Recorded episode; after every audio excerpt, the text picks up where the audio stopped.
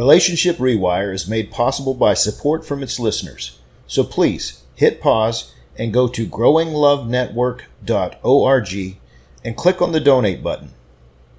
Go ahead, we'll be glad to wait.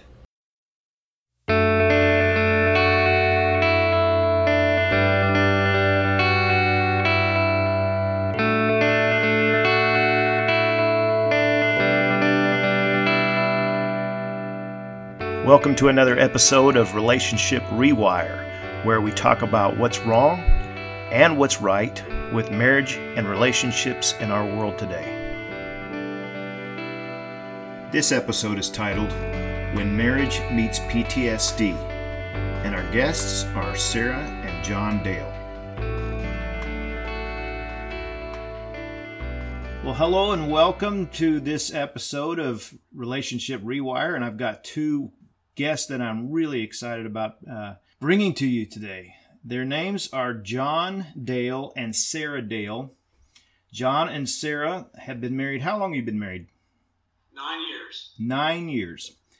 And they are involved in a program, a uh, ministry of sorts called Reboot Combat Recovery. I'm going to have them tell you some more about that. But they're a very interesting story, and it's not just interesting. I think their story is pretty common.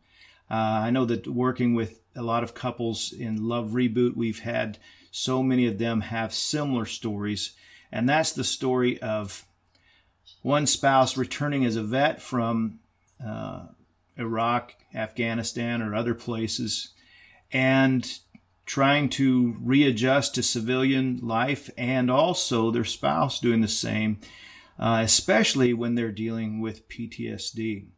And that's what John and Sarah's uh, story is in brief, but I think you're going to find them telling it a little bit more interesting. So, first of all, uh, John, would you tell us this organization, Reboot Combat Recovery, just a brief explanation of what they do? Sure. So, uh, we are 501c3 nonprofit, and uh, our focus is to help veterans and their families uh, find healing from moral and spiritual wounds from combat. And we do that by facilitating 12 um, week combat trauma healing courses in local communities across the U.S.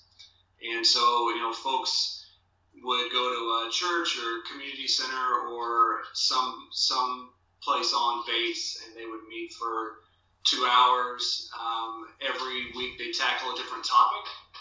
Um, things from like um, forgiveness, uh, shame, grief, uh, guilt, or identity, and uh, they learn skills to aid in their healing, and also community is built, which is uh, vital. Yeah. And a lot of our courses will also offer uh, meal and child care, and that enables the spouse or caregiver or family member to participate in the course with the veteran. Uh, because combat affects the whole family, not just the veteran. So. Yeah, and so uh, Sarah, you've been involved in this as well. Tell us what you do with uh, with these um, groups. Right. So John those groups together in the past. We've done three actually, and it's also influenced my work as an artist and a filmmaker.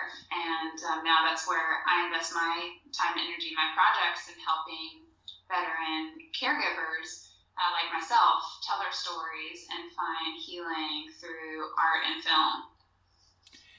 Because this affected you as well, and um, you uh, suffered with um, what you call what would be called secondary post-traumatic stress disorder correct?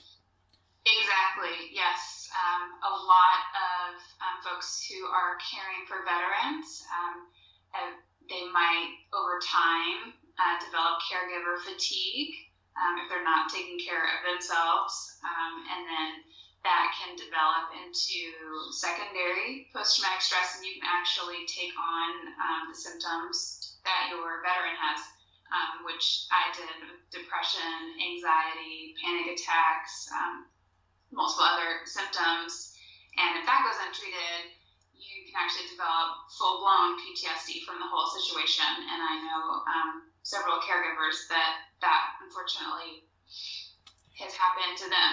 Yes, and this is something that's not talked about much. I, uh, probably a lot of people don't even know about it. So this is, uh, I think, is going to be really helpful.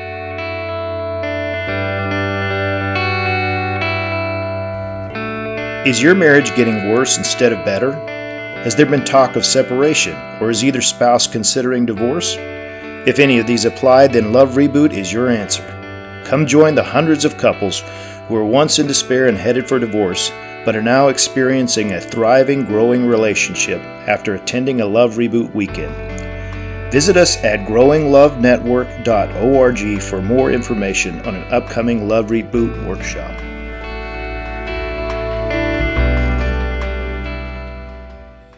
Hello, this is Max Lucado. You're listening to Relationship Rewire.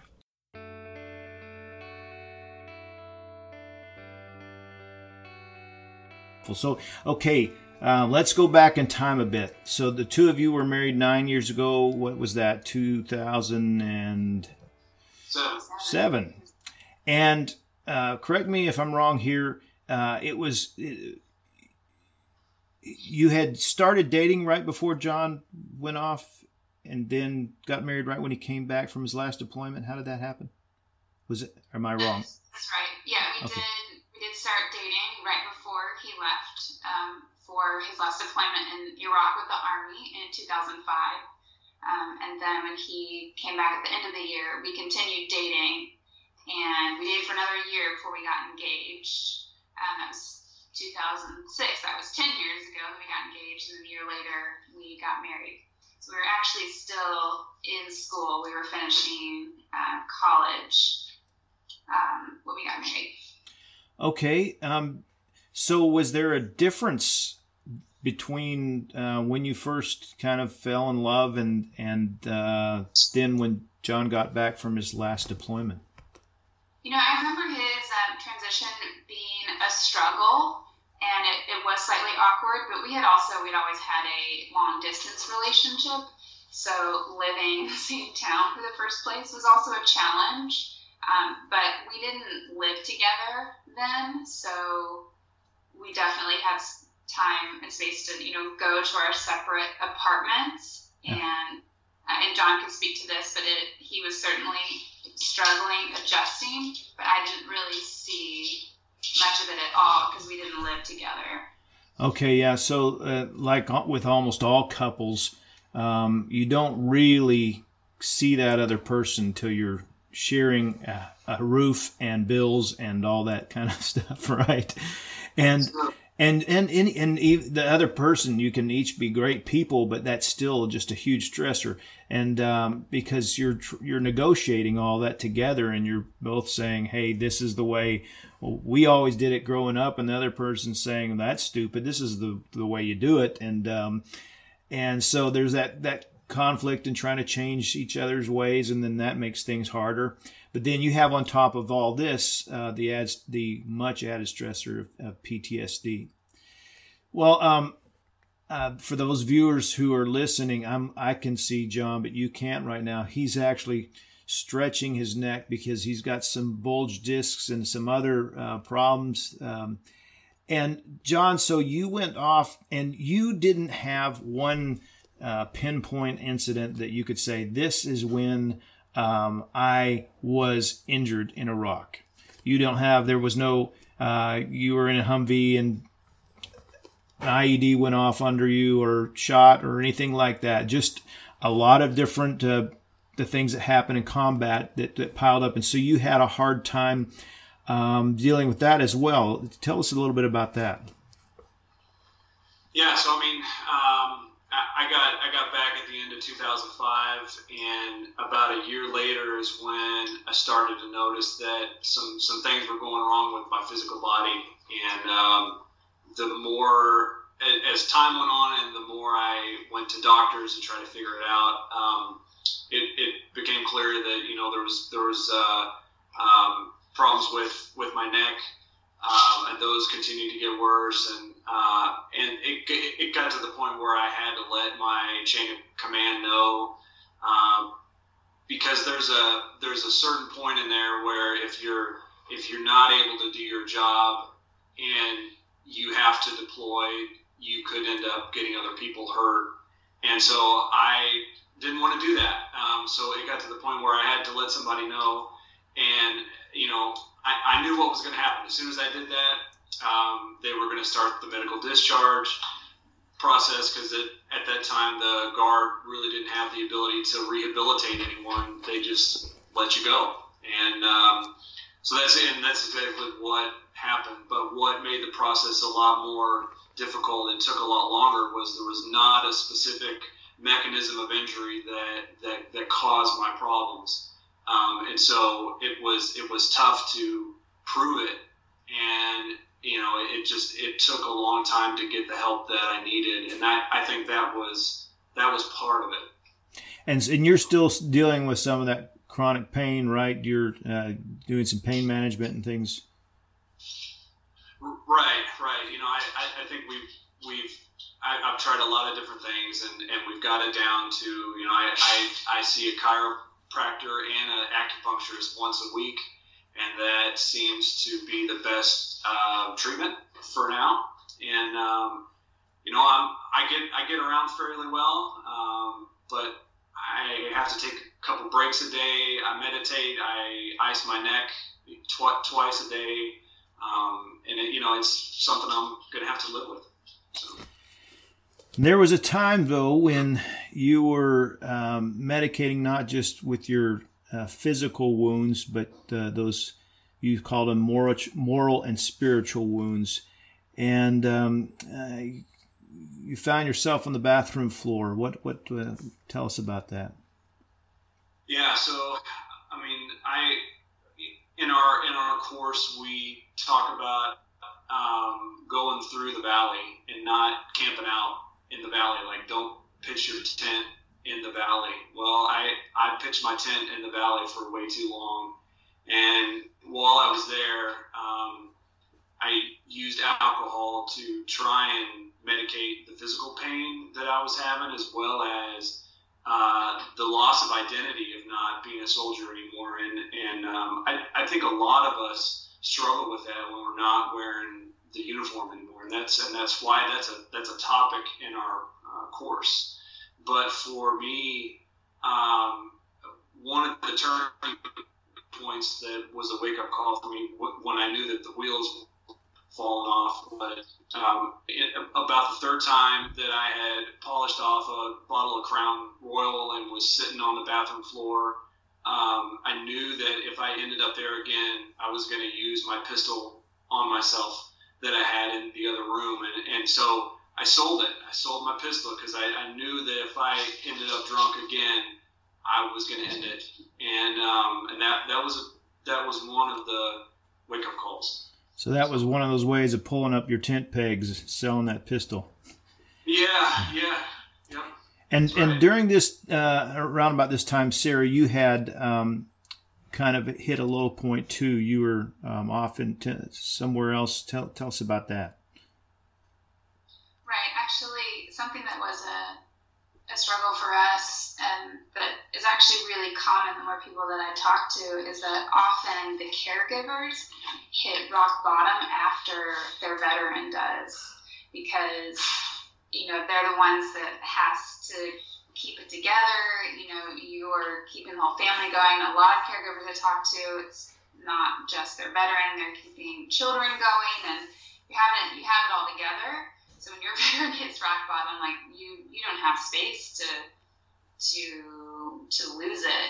Um, so that was the case for myself as well. That um, when when John was in, you know, the depths of, of, of his struggle, I was still in this process of focusing on helping him getting him what he needed and not taking care of myself.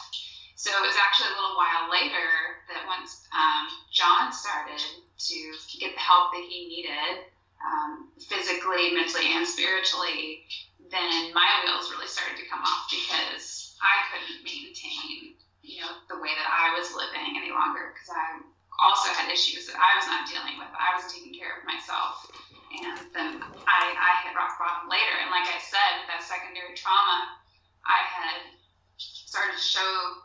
symptoms that John did, um, like depression, anxiety, and panic attacks, and got to the point that I was suicidal as well. And that was my huge wake up call that um, I could not continue on, you know, in the way in the way that things were. Something had to change.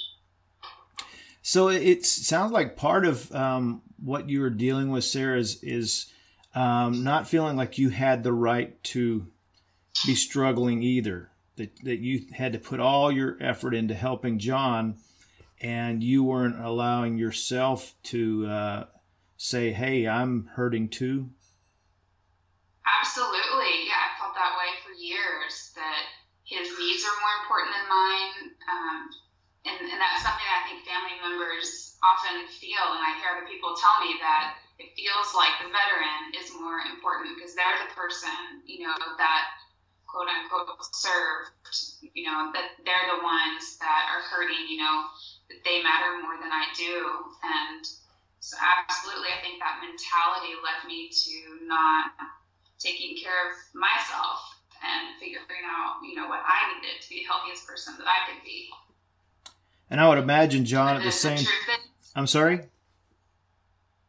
Oh, sorry. I was going to say that that um, you know, on the, the family caregiving side, you can't keep going that way. You know, that's why they say put on your own oxygen mask first. Like you're no help to anybody right. if you are at rock bottom. Yeah, if you're not taking care of yourself, right? And I would imagine John at the same time.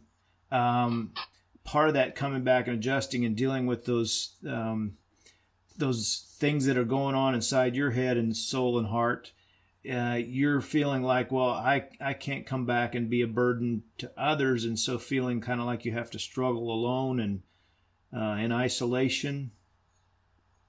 Right. Yeah. And that's that's what that's what I think a lot of us deal deal with is you know when when we're when we're in when we're wearing the uniform when we're a part of a team we've we've got people around us that we can trust that that look after us. We take care of each other and when we're not doing that anymore uh, we're a, a, a, lot of times we're going through this by ourselves. And um, isolation is just a breeding ground for lots of really dark dangerous things that that you can find yourself getting getting into. And and that's that's one of the great things about our course is that you know we're building community as a result. And isolation can't survive in community and and so that's you know yes we're learning skills to aid in healing but we're we're we're we're also learning how to rely on each other again and take care of each other yeah, that seems like such a huge takeaway that somebody could get from this. Well, anybody. I mean, we do not we we we we die in isolation. We we we thrive in community, and uh, um, and that's part of the biggest part of of uh, people coming back, vets coming back, is they had that strong community, and it's just all of a sudden taken away from you. Mm-hmm. Yeah. Well, um, so uh, what are what what's uh, one or two big things that that people are are getting from being part of? Uh, uh, you said that uh, having building community. What else are they uh, coming away from reboot combat recovery with? Yeah, so um, so like I mentioned earlier, it's a 12 week course, and the turning point for a lot of folks that go through the course is on week seven. And that's when we talk about forgiveness. And even even the spouses and caregivers and family members that go through with the veteran, like they've got their own areas that they need to forgive themselves in and forgive other people. And so that that's a huge turning point for a lot of folks that go through the course because you know, and the the the, the way that, that it's that it's been for me is that it feels like weight. So it's been weight that I've carried around in my rucksack for for way too long. And so for a lot of us on week seven, that forgiveness, like we can take it out of our backpack and we can let it go and we don't have to carry it around anymore. And so we experience freedom as a result of that. And um, it's just, it's huge. It's a, it's a big night for a lot of folks. Yeah, I, I worked with a um, World War II veteran for about a year. This has been 20 years ago, but uh, it took me several sessions to realize he was telling me about things that had happened in in that war that he had been involved in, and and he had never told anybody before. And and I, it took me a while to realize what he's really asking for. He doesn't want to process all this. He's looking for forgiveness, and uh, but you know for years he'd been telling himself forgiveness for what i didn't do anything wrong i followed my orders i did what soldiers have to do um, can you speak to that john uh, yeah so um, yeah so that's that's something that's common that happens to a lot of folks that go through our course. I mean in fact i had a conversation with a Vietnam veteran not too long ago that that had um, emailed us, and, and I'm, I'm the I'm the one that that gets to talk to a lot of those folks that reach out to us, and he was telling me how um, he had he had just been able to tell his family that he fought in Vietnam, and this was after he had worked at a factory job for like you know 30 some years, and it wasn't until he retired that that he that he finally you know had had like all those feelings came flooding back be, because he he just like poured himself into work all those years and refused to deal with any of it and then so when he didn't have a job anymore um, he really had a lot of trouble in fact he had to do an uh, in an inpatient care stint with the VA um, and that that was that was really tough for him. But yeah, and, and he told me all this stuff and broke down over the phone. And so this is these are these are common stories, and you know that that's that's what's so great about this course is that it's a safe place for this stuff to come out, and you know you you you've got to bring things out of hiding in order for them to get healed, and that that's what happens when folks go through the course. Do you think some people uh, don't want they they they think that um, this is not something that needs healing? Because I was just doing what you're supposed to do? Yeah, I I think that that that is something that's common, and it, it's it's not it's not really a matter of um, not understanding that you were following orders but even orders that would seem lawful in combat still go against your moral compass. You know, and I, I think everyone has a moral compass of some sort. Yeah. And so, you know, even if even if you were following orders that were in alignment with the rules of engagement of the battlefield, and you were told to do something and you did it, that that doesn't mean that you shouldn't struggle with with having to make that choice. Yeah. Yeah. And yeah, does that answer the question? Yeah, I we think also so. spent a whole week talking about guilt and all the different types Right. of guilt, and that's a big reason why people don't feel like they can say anything. You know, you might have um, survivor's guilt. You might feel like, well, you know, my injuries or my problems aren't as big as this person's, or I survived and they didn't, so I don't deserve to struggle. Or you know, there's a whole host of things and um, John, jump in if I'm, you know, forgetting one. We talk about all these different kinds. There's false guilt, um, but we, we go through that. That's one of the things that we specifically outline for people like that to help them see, you know, like this could be holding you back. Um, Well, that sounds, Sarah, like that. What you're saying, then, a, a lot of spouses, caregivers, are dealing with the same thing that a lot of veterans are. That you're comparing what you've had to go through to, to other people, and it doesn't seem as bad, so you should just swallow it and and deal with it yourself. Right, absolutely. And that's what's so great about the family members um, doing this course with their veteran because number one, like they can learn what their veteran's been going through and hear, you know, the language that we have to describe it and that gives them language to then talk about it at home. But then also like they can think about these concepts and how it applies to their life as well. So exactly, I had to had to think about how do I feel guilty that I don't deserve, you know, to be suffering, that John's the one that deserves to be suffering, or I think about what do I need to forgive? You know, forgive myself, forgive yeah. John, forgive others. It's holding me back. And not everybody has a shared language for talking about that. And um, for a lot of people, art is a language to talk about. So you have brought that into the process for helping people. So tell us a little bit about what you do there, Sarah. That is definitely what I try to do with my artwork. Is that um, art can be a, a, place where we can reveal things um, or discuss things or feel things that we don't feel like we're allowed to do, you know, in like normal conversation or normal life. Um, but we can do it in art. Um, or sometimes art enables us to do things that we can't do in real life. And that gives some kind of power. Um, like, for example, I have this project called um, Flowers from the VA and what I've done is actually taken John's VA paperwork from his, uh, John, what was it, five years that it, it took? Yeah, five or six years. His five year battle with the VA to try and, and get help for his injuries. And I took that paper and I turned it into flowers. and so for me, turning it's bureaucracy into flowers.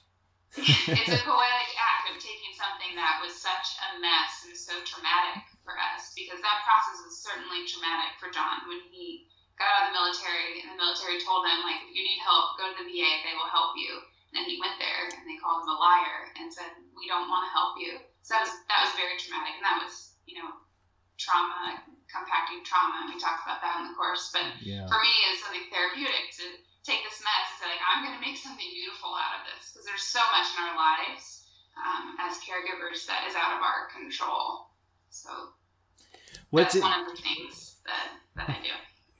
What's an example of somebody that uh, you've helped to Sarah that you or you've helped or seen uh, being helped by this um, uh, one of the caregivers, as you call them, or spouses of a veteran, or?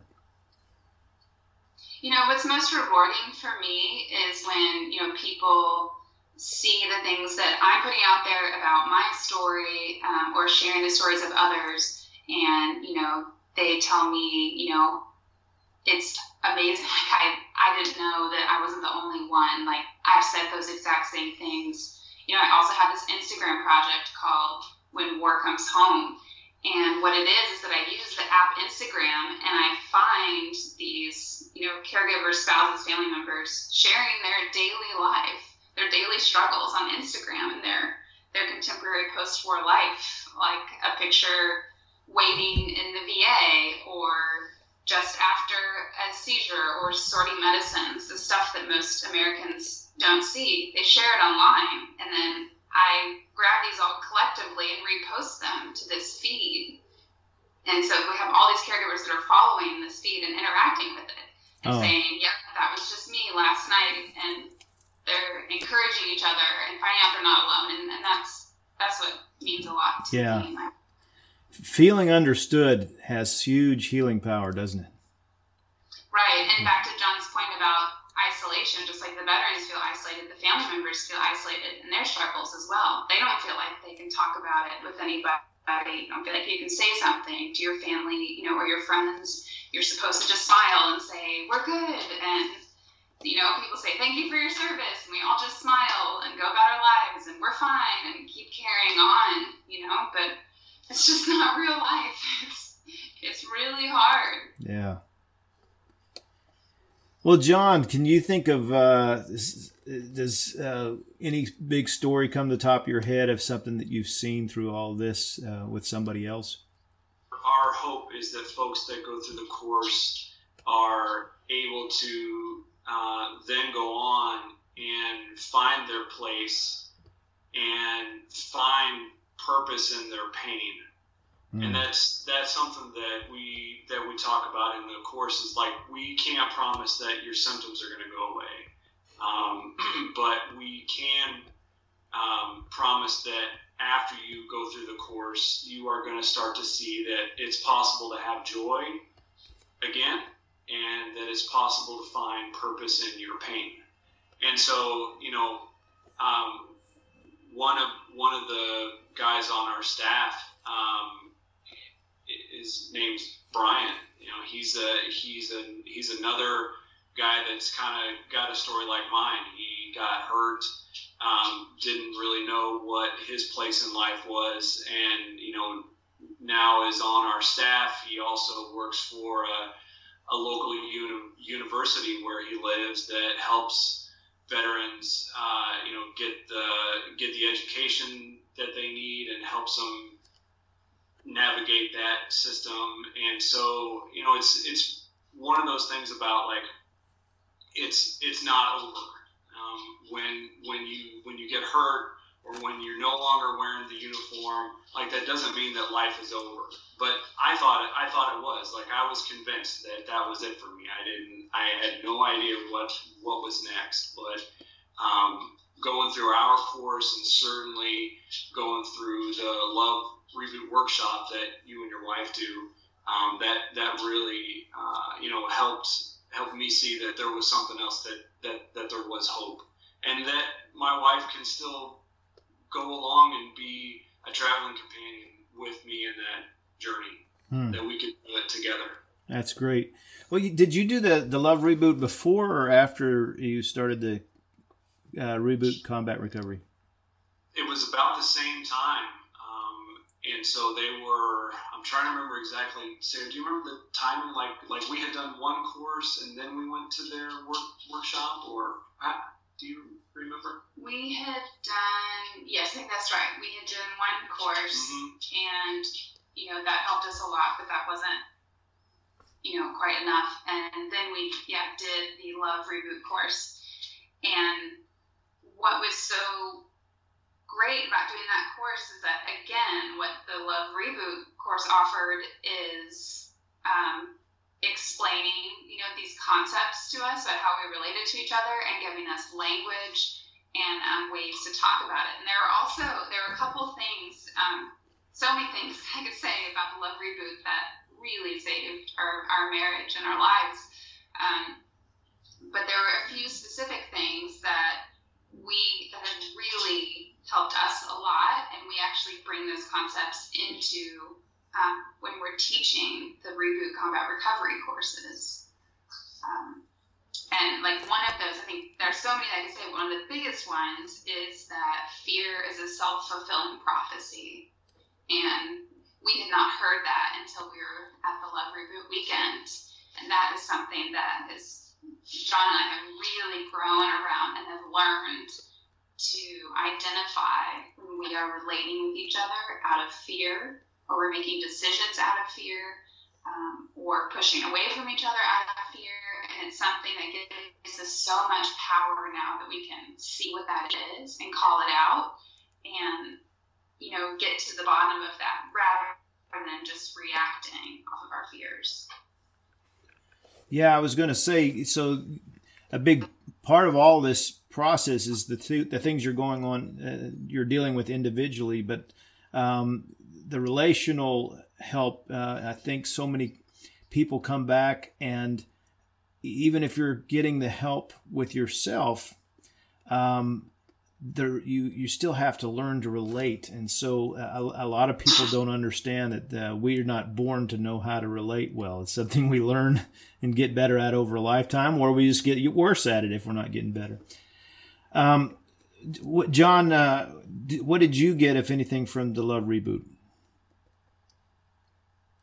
Yeah, so the um, the part about the mirror was a big, big one for me. About knowing that um, I was I was the one responsible for changing myself, and that um, Sarah couldn't do anything. And you know, I, there was there's another part of this that I really didn't see till later is that the VA and the Department of, the, of the of Defense and, and all these other folks that that are supposed to be there to you know help help us out. Um, I I think that we as individuals have more power over our own health than than we give ourselves credit for, and and that a lot of us rely on other people to show up and save the day, and some and sometimes those expectations are not realistic. And so, like but it all kind of started with this concept of the mirror that we learned in your in your workshop that like it's really on me to, to go get the help that I need um, and that nobody can do that except except for me. Um, the other one that was really impactful was the one about boundaries and how um, I had to put up boundaries for myself uh, if I wanted to be a healthier person. And uh, like like Sarah said a second ago, I mean we've we've taken some of the things from the Love Reboot work, workshop and are using them in this course. Um, and it, has been it's been really great to kind of give those uh, tools to to our to the participants of the course. They really seem to get a lot of value from them. No, that's so. great. I'm, I'm glad to see that's uh, that what happened there is being taken forward, uh, paid forward. You know, something right. you, you said, John, reminded me of, of uh, there's probably people listening that are not necessarily um, directly affected by war or being veteran or spouse or family member.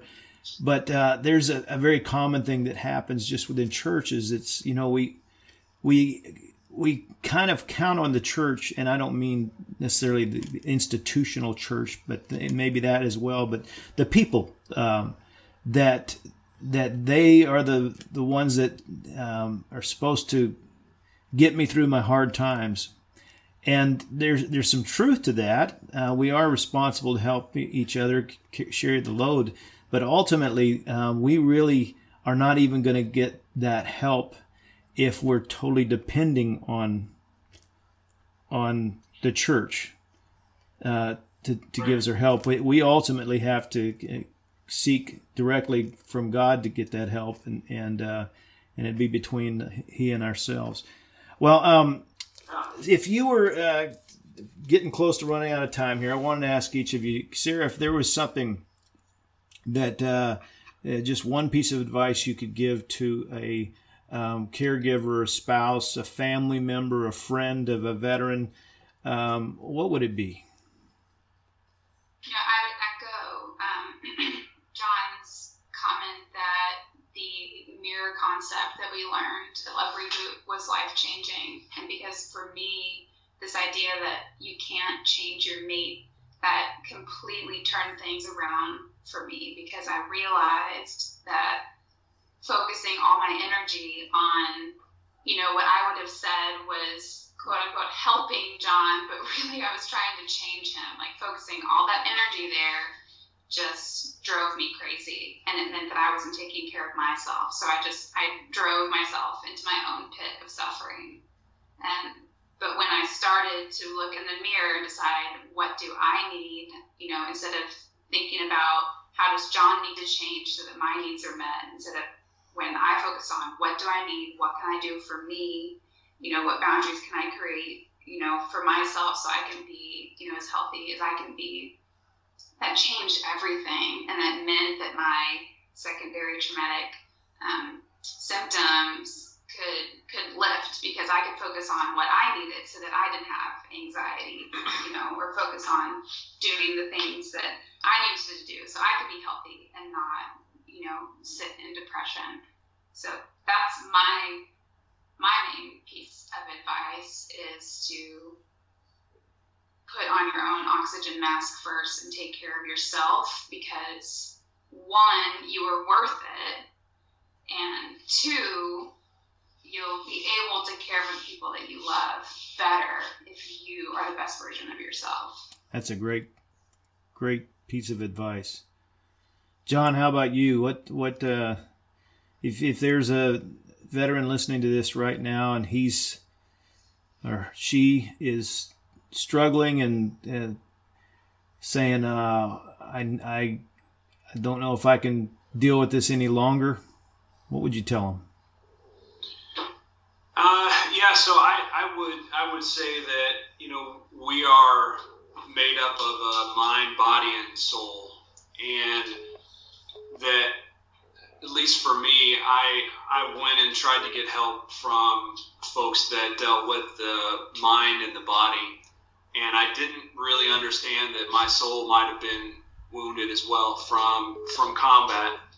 Um, and so, what I, I think I think a lot of folks that end up going through our course is they've tried all this other stuff, and they're they're they're willing to give something weird like moral injury or spiritual stuff a try, but it's it it, it ends up being so impactful that it really helps all that other stuff that you're trying to do on the side be more effective. So, for an example, the first time I went through our 12 week combat trauma healing course, the, the counseling that I was getting from a thera- therapist at the VA Vet Center was so much more effective because I was able to really tackle the those roots of trauma.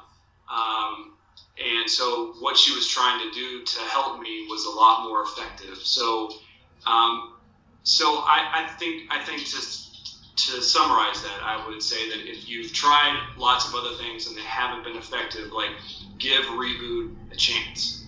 So if you if you want to look at just the stats, and I think those speak for themselves. You know, this last May we've had over a thousand people that have completed the course since we started in 2011, and and none of those folks have died by suicide.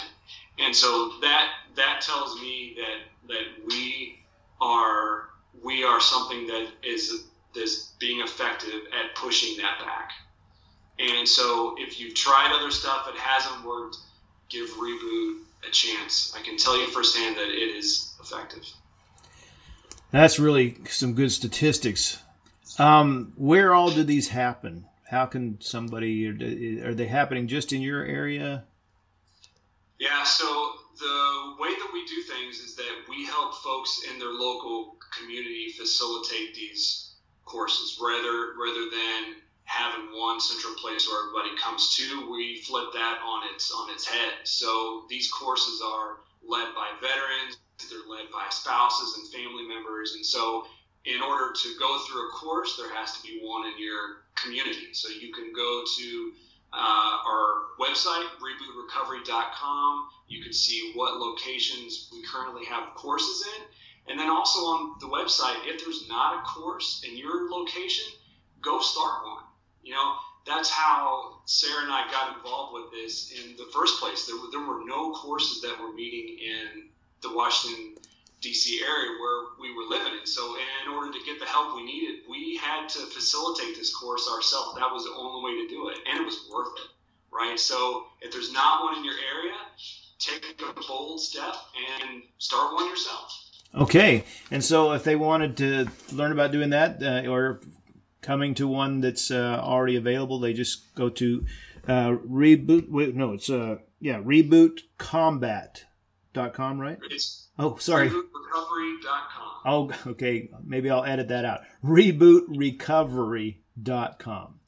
And Sarah, um, for people to see what you're doing with your art and uh, how you're helping uh, caregivers and um, spouses, uh, where can they go to to find out about that?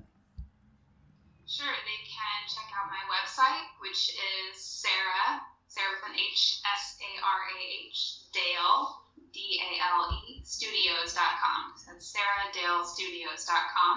And my email's on that website as well, info at sarahDalestudios.com. And anyone can contact me if they want to learn more about my projects or just have another caregiver spouse to talk to.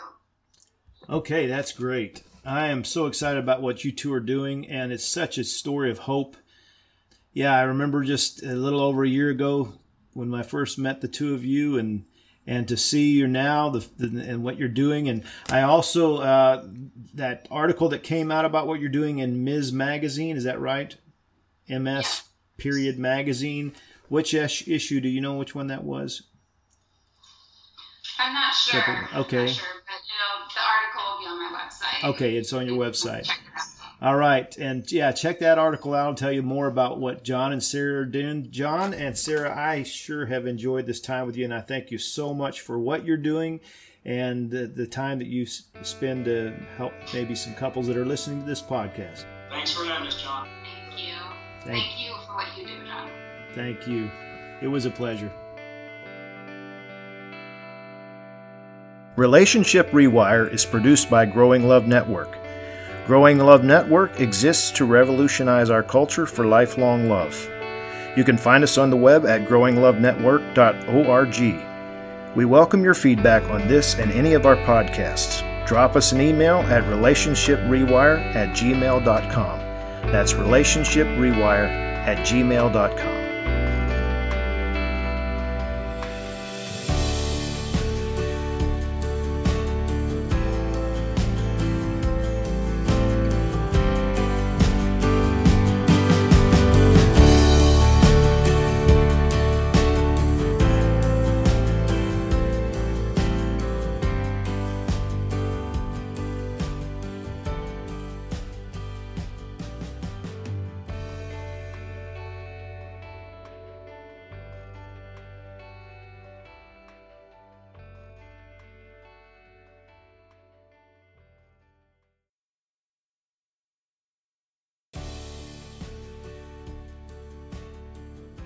Is your church or organization looking for a course that doesn't just provide information, but actually transforms marriages and relationships?